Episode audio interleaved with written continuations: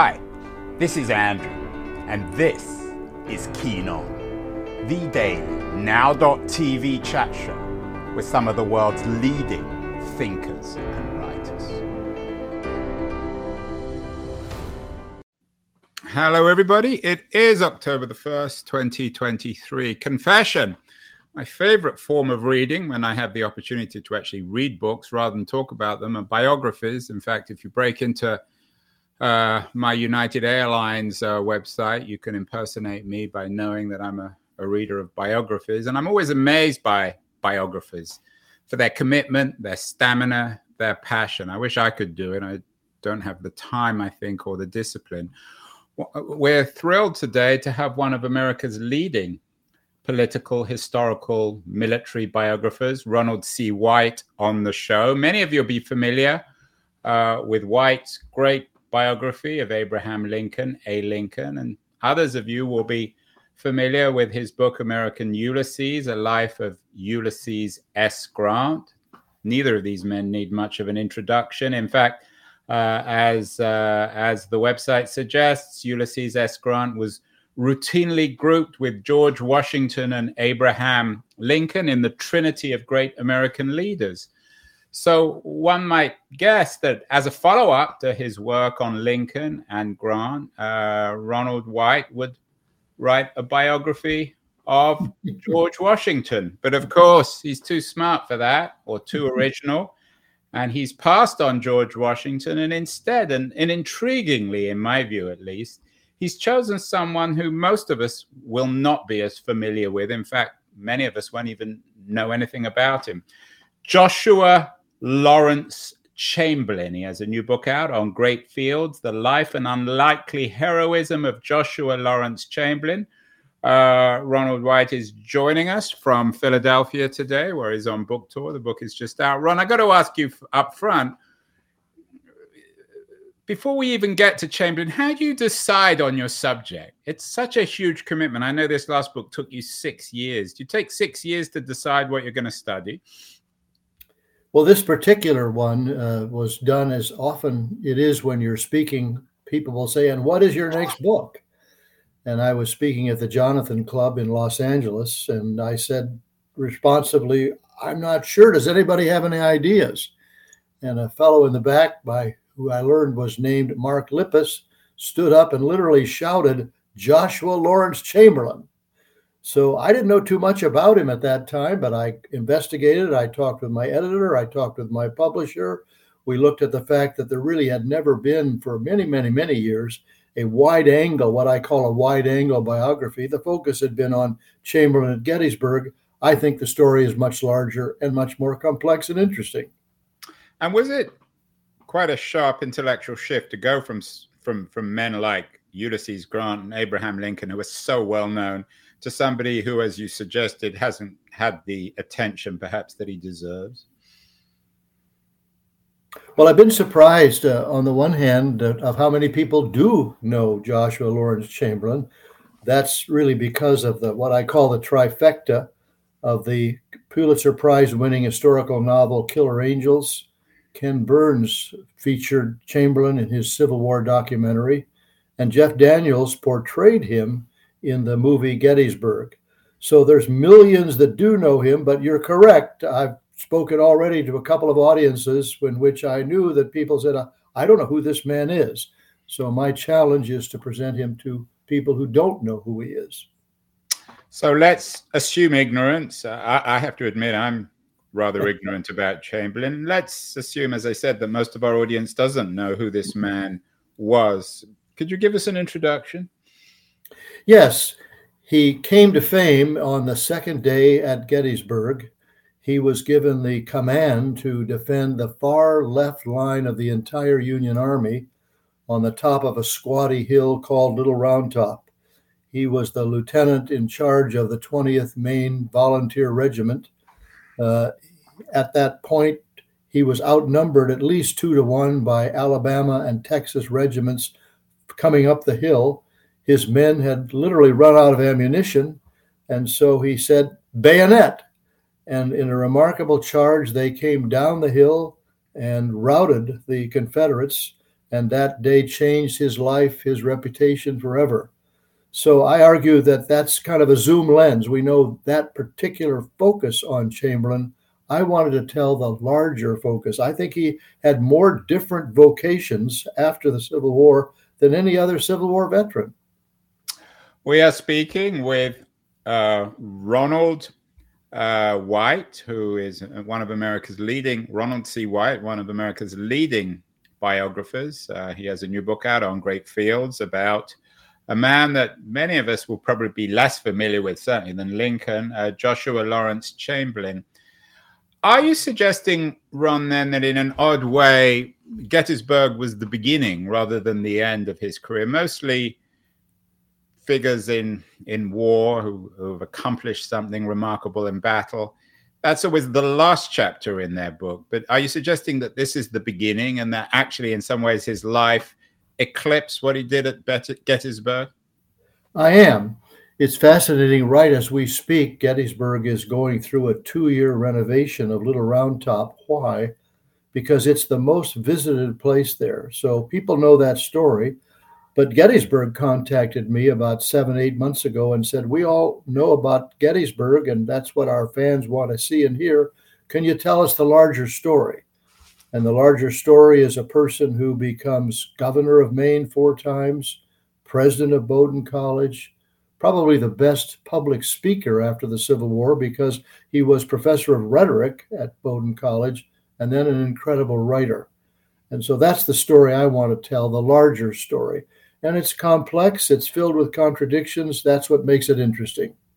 And that's, of course, what makes him such a great man. If they're not complex and full of contradictions, they're not great. Tell us the life of I was going to say Ronald White, the life of Joshua Lawrence Chamberlain before Gettysburg. How did he end up on the battlefield? He grew up in the tiny town of Brewer, Maine. He went to Bowdoin College. It was 5 days horseback ride from Maine to Harvard. So at the beginning of the 19th century, Mainers founded their own college, a very fine college. It was a college steeped, as many were in those days, in a classical education, the lessons of Greece and Rome. He early on became drawn to languages. By the time he graduated from Bowdoin, he had learned 7 languages. But he came to Bowdoin with a great personal problem, and that was he was a stutterer or a stammerer. And in an oral culture where the basic method of learning was recitation, this caused him incredible personal pain. But through the good offices of a professor, he was able to overcome that. And then, again, one of the paradoxes of his life, later on, he would become professor of oratory and rhetoric at Bowdoin. He became a great public speaker. So he was serving at Bowdoin when the war broke out in April of 1861. He watched his students. There were no electives, so he had taught all the students enlist in the Union Army. Some were captured. Several were killed. Finally, in 1862, when Lincoln offered a proclamation that we need 300,000 more men, he decided to enlist. It was what he called his duty. Duty was one of those great classical virtues that he had learned as a student. What was his socioeconomic background? Was he from a privileged, powerful family, or was he from a more ordinary family?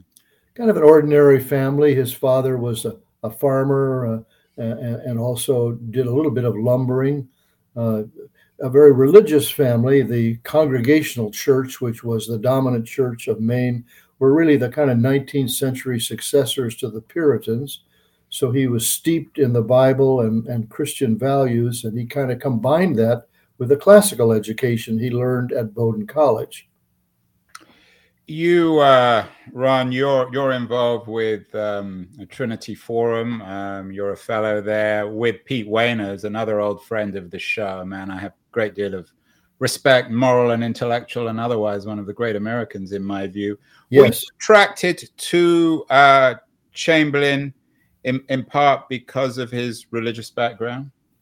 Yes. In all 3 of my biographies, Lincoln, Grant, and now Chamberlain, I found a fascinating, what I call a faith story, which I think has often been overlooked in a lot of our modern biographies. Oh, well, that was what people were in the 19th century. and we haven't taken the time to explore, well, what is it that they were in the 19th century?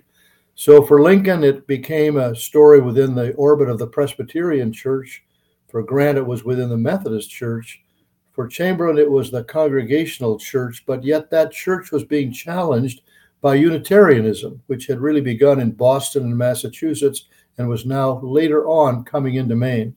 But his faith was very, very central to him, and yet as he moved forward in his adult life, he became more and more open to other versions, other traditions of faith, which I think, again, expresses who he is as an expanding person in his leadership. And what were the, I don't know if this is the right word, ideological, certainly the sectarian elements in his religion? What distinguished his religion from perhaps more mainstream or other rival forms of Christianity? Well, the kind of rivals coming into Maine were the Baptists and the Methodists, which were what I would call very much experiential religions. And they were winning their way because they were religions of the heart. The Congregationalists and the Presbyterians were really religion of the mind. So they wanted their clergy, for example, to be college graduates and to be seminary trained. And so he was really caught up in intellectual curiosity. He was the mind was what fascinated him, and he was a tremendously wide-ranging reader. His ability to read in all these different languages, 7 languages by the time he graduated from Bowdoin, made him really open to multiple understandings of culture from different nations and different cultures. What were those 7 languages? I assume a couple of them were Greek and Greek and Latin were required to enter the college. So was he very versed in antiquity? Was he very much so? I tell you, I'd like to share this with an entering college student today. You had to know Greek and Latin poets and writers. You had to be able to quote them from memory. He had to be able to quote the New Testament from its original Greek. But the languages he learned were, in this order, French, German, Spanish, Italian, and then Hebrew. And then when he went on after graduation to Bangor Theological Seminary, he learned Syriac and Arabic. And in the last years of his life, he traveled to Egypt and he wrote back letters regularly to a newspaper. And he said, well, I'm spending 1 hour reading the Bible at night, and I'm reading 1 hour reading the Koran at night. He could read the Koran in original Arabic. Just an amazing person. It sounds, in the way you present it, as if this is high church, perhaps as close to traditional Catholicism as you could get without being a Catholic, or is that wrong? Well, in some ways it's high church, but the liturgy wouldn't really be Catholic. It wouldn't really even be Episcopal. There was a tremendous emphasis in the Congregational and Presbyterian churches on preaching. And although he never became a preacher, he graduated from seminary, had invitations to serve 2 churches. He then, at almost the next day, was asked to give a Master of Arts oration at Bowdoin College commencement. It was so outstanding, they offered him a teaching appointment. And because he did not become an ordained minister, that part of his story, the 3 years at Bangor Theological Seminary, in previous biographies was given sentences. I thought, my goodness, 3 years, it needs much more. The problem was the seminary went out of business in 2013, but I was able to find its records at the Maine Historical Society in Portland. And I tried to reconstruct what it must have been to be a seminary student for 3 years, even as I'd already constructed what it meant to be a college student for 4 years at Bowdoin. Ron, you don't need me to tell you that the causes and nature of the American Civil War are controversial and complicated, but many people think of it as a war over slavery. Was Joshua Lawrence Chamberlain, was he particularly offended by the institution of slavery? Was this the thing that, in some ways at least, you talked about duty, drove him to sign up, or did he simply sign up as an American? He signed up to defend the Union, and it's very hard for us today to understand the incredible power of the concept of the Union. It wasn't simply a political concept, it was kind of a religious concept. And so actually living in far off northern Maine, the issue of slavery was not important for him. Of course, Lincoln began to defend the Union, and only in the middle of the war did slavery become part of the goal, a new birth of freedom. So Chamberlain was accepting of that. He would ultimately accept for sure the 13th, 14th, and 15th, the so-called Reconstruction Amendments, but he basically signed up to defend the Union. That was his major motivation. I'm sensing perhaps, Ron, that you're sidestepping this question a little bit. Was he, as a Christian, offended by slavery? What was his opinion of African Americans? He was offended by slavery, but it's also, I think, how much you encounter slavery. It's interesting in my biography of Ulysses S. Grant, for example, the further south that Grant went in his leadership of the Union Army, the more he encountered African Americans, enslaved people who were coming into the Union camps. And so this really had an effect upon Grant, this encounter with enslaved people. Chamberlain really didn't have very much encounter with enslaved people. So yes, he was offended, but this again was not the major motivation for him joining the Union Army. We are speaking with Ronald C. White, the author of On Great Fields, a major new biography from one of America's great biographers on Joshua Lawrence Chamberlain. I want to thank our Liberties, a quarterly journal of culture and politics, for supporting the show. We're going to run a short video about Liberties, and then we'll be back to talk with Ronald White about Gettysburg and post-Gettysburg in the life of Joshua Lawrence Chamberlain. So don't go away, anyone. We'll be back in about 33 and a half seconds. Beyond the news, the noise, there is nuance, insight. Liberties is not just a journal of ideas. It's a meteor of intelligent substance. It's the place to be for engaged citizens. Politics, opinion, substance. Liberties is a triumph for freedom of thought. A quarterly of urgency, of cultural exploration, of intellectual delight, of immaculate prose. It's invaluable. Subscribe now or find Liberties at your favorite bookseller. And you can subscribe to Liberties at libertiesjournal.com. We are speaking with Ronald C. White, the author of On Great Fields, a major new biography of Joshua Lawrence Chamberlain. So he signs up, Ron, and then what? He doesn't immediately go to Gettysburg. He has there are battles, there are engagements beforehand. He does, and when he signs up, the governor of Maine wanted to make him a colonel. What governors did that often was called political generals. They wanted to have outstanding persons who then would have the ability to recruit, in this sense, a 1,000-man regiment. But Chamberlain said, I'm sure to the surprise of the governor, no, I don't deserve that. I don't have any military training. So I would like to learn and earn my way. Please appoint me as a lieutenant colonel, and I hope to earn my way to becoming a colonel. So that's the way he began. And his men had various, mostly skirmishes. They were held in reserve at Antietam.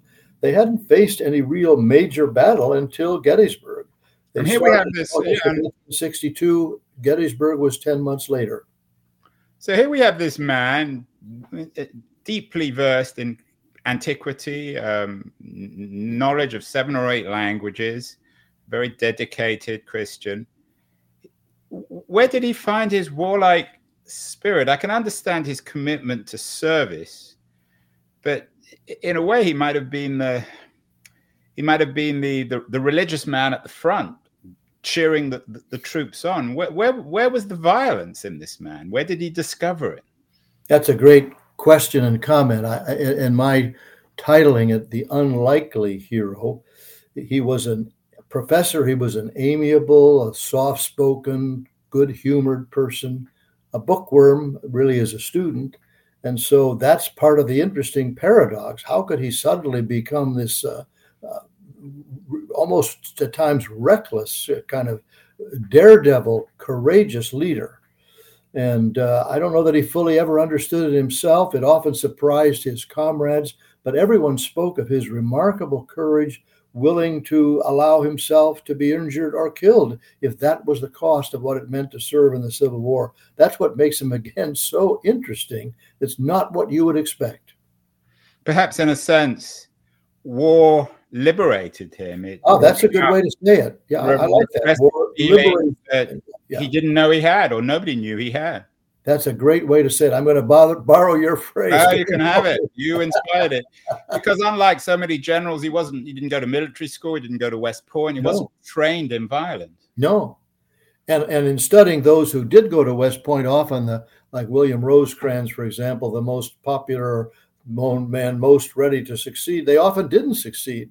So because you went to West Point did not mean you were going to be a successful soldier or general. I was actually at Gettysburg this summer. There was a Braver Angels conference. Oh, I like the Braver Angels very much. And you should speak. You would have been a great speaker, actually. And we, of course, did the tour of all the battlefields. It's an astonishingly bloody story, even when you just tour these battlefields, 150 years later. And one of the things that I learned, I'm not a much of a historian of the Civil War, is how many problems Lincoln was having with his generals. So yes. I guess for Lincoln, Joshua Lawrence Chamberlain was a dream come true. It finally, an individual, brave, responsible, dependable. Is that fair? That's true. And yet, because of what you just described, those qualities, in the middle of the war, Chamberlain was proposed to become a general, and the ultimate decision would be Lincoln, and he did not accept Chamberlain as a general. We sort of think it wasn't Lincoln that made that decision. It was his Secretary of War, Stanton, and he might have had some kind of argument with some of the generals, but he didn't become a general right there when most of his comrades thought he should. And some of the generals, certainly on the Union side, were, to be polite, pretty incompetent, weren't they? Well, and there was really a caste system between the West Pointers, the regular army, and the volunteers. And he was a volunteer, and the volunteers were often not accepted in the same way that the regular army was. They almost looked down upon some of them. They couldn't possibly be as good as those who were trained at West Point. You mentioned Chamberlain's appearance in a number of popular films and books, Michael Shara's The Killer Angels, the Burns Civil War movie, and, of course, Gettysburg itself. He's a brave man, a heroic man, but how critical was he in terms of Gettysburg itself in a strategic... It seems for me, as, again, not a military historian, as if much of the battle was chaotic. There was no logic to it. It was chaotic, and those who would wish to take him down a peg would say that there were many other battles, many other leaders who also deserve kind of acclamation, and that in a sense we could say that popular culture has brought Chamberlain back to light. Not that he isn't and wasn't a terrific military leader. There are West Point professors. When I went to West Point for the raising of the Grant statue, they told me they would bring their students to Gettysburg for what they call 3-day rides, and they would portray Little Round Top and really learn from Chamberlain's leadership. So even today, West Point professors would say, no, Chamberlain's leadership is still a textbook form of leadership that we wish to teach our own students. Just remind us, Ron, because not everyone's going to be familiar with this, of what Little Round Top was and what Chamberlain's involvement in it was and how it determined Gettysburg. Well, Little Round Top is actually a rather small hill by what we think of today's measurements. It was flanked by what was called Big Round Top, but it was located at a very strategic point on the Gettysburg battlefield. And General Gouverneur Warren had looked up with his field glasses a few hours before and seen that it was completely unoccupied. And he recognized that if the Confederates were to occupy Little Round Top, they would then have a terrific advantage over the Union Army. And so he quickly wanted to have the Union Army occupy it this would defend what I said is the far left line of the Union Army. And by doing so, that became critical in the overall success of the Union Army. Were the Confederates particularly impressed with him? They were. This becomes an interesting story. 2 years later, he is asked to lead the surrender at Appomattox. And the person who is surrendering is John B. Gordon, who had risen within the Confederate Army, again with no military training, to be almost the best person that Lee thought of as a Confederate general. And 30 years later, Gordon, who had become a folk hero in the South, is giving a lecture in Brooklyn, New York. And he asks several Union generals to sit on the stage. And when he completes the story of Appomattox, where his bedraggled men came forward, and Chamberlain, in the spirit of the peace that Grant had offered to Lee, saluted the Confederate soldiers. And at that moment, 30 years later, Gordon said, "And this is the man who offered this magnanimous gesture to the courage of the South." Now, this is part of the controversy of Chamberlain. He never, ever approved the cause of the Confederacy, but he did approve the courage of the soldiers. That was what sort of set him apart in his post-Civil War lectures. And what about the whole issue of Reconstruction? It's, again, enormously controversial. America didn't really reconstruct. In some ways, some people still believe that Civil War is going on. Did he have strong feelings about how the South should be, so to speak, punished and reorganized? Well, I tell the story that there were three great Maine heroes in the Civil War. Oliver Otis Howard, we think of him as Howard University in Washington, D.C. He was head of the Freedmen's Bureau. Adelbert Ames, the person who was the colonel of the 20th Maine Regiment, who after the war became the governor of Mississippi. Well, those two men were right in the center of the civil rights struggles, and they both came out strongly for the rights of African Americans. Remember, Chamberlain is in Maine. He's the governor of Maine. He's the president of a college in Maine. He did not have that same encounter with African Americans. So you don't hear him speaking about that side of Reconstruction. In fact, in his inaugural address as governor, he said, "Our Reconstruction will be political and economic." And so he did not have the same encounter with African Americans that others did. Ron, is that convincing? I mean, I take your point that he grew up in Maine, but he fought in this battle. There were African-American soldiers on the Union side. Mm-hmm. He saw freed slaves. Is that completely convincing? Is there something else going on here? I don't know what else is going on, and we can fault him for this for sure, but he never got involved in the same way. But I do suggest that he never had the same experiences of either Howard or Ames or others. And Lincoln? Well, Lincoln, again, he was, as he traveled... Controversial too, right? As he traveled from Washington to what's now called the President Lincoln's Cottage, he ran into camps for enslaved people who were there outside of Washington. He and even as a young person, he had traveled to New Orleans and was absolutely aghast to see on one side were men, on the other side were women. Marriage could never take place within slavery. He was horrified by this. So again, he had a different kind of experience than Chamberlain did. So let's talk about the rest of his life. As you suggested, it was in some ways more remarkable than even his remarkable exploits at Gettysburg. He became governor of Maine. How did all this transform him? Did he come back feeling like a hero, looking like a hero? Well, you know, I what dawned on me is that I think so many persons, whether it's Civil War or whether it's World War II, this is the high point of their lives. They might be 25 or 30 or 35 years of age. And in many ways, nothing ever else measures up to that particular moment of adrenaline where they fought alongside their friends and achieved, hopefully, some remarkable victories. But when he came back, the Republicans of Maine recognized that here they had a military hero, and so they quickly nominated him to be governor. The governorship of Maine was only for a one-year term, And I determined in looking at all the previous governors, the average governor served 1.5 years. But Chamberlain won the first term, a second term, a third term, and a fourth term. Only two persons had ever served 4 years. He did. And he did in part because he was this renowned post-Civil War hero that Maine adored. No aspirations to higher office? Well, that's an interesting question, too. While he was serving in Maine, there was one occasion where there was a death, and people thought, well, maybe he would appoint himself or maybe appoint kind of a lame duck, and then he would become.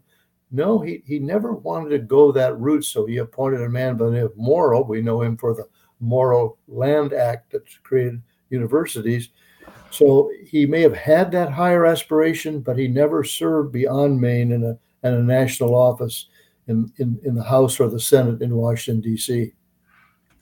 And he had an interesting wife and an interesting marriage, Fanny Adam Chamberlain. Tell me a little bit about her. What's interesting? He did. You know, when I do a biography, I'm always looking to kind of find how to characterize a particular person. If I may, when he met Fanny as a young girl, a young woman, this is, to me, just says volumes about who she was.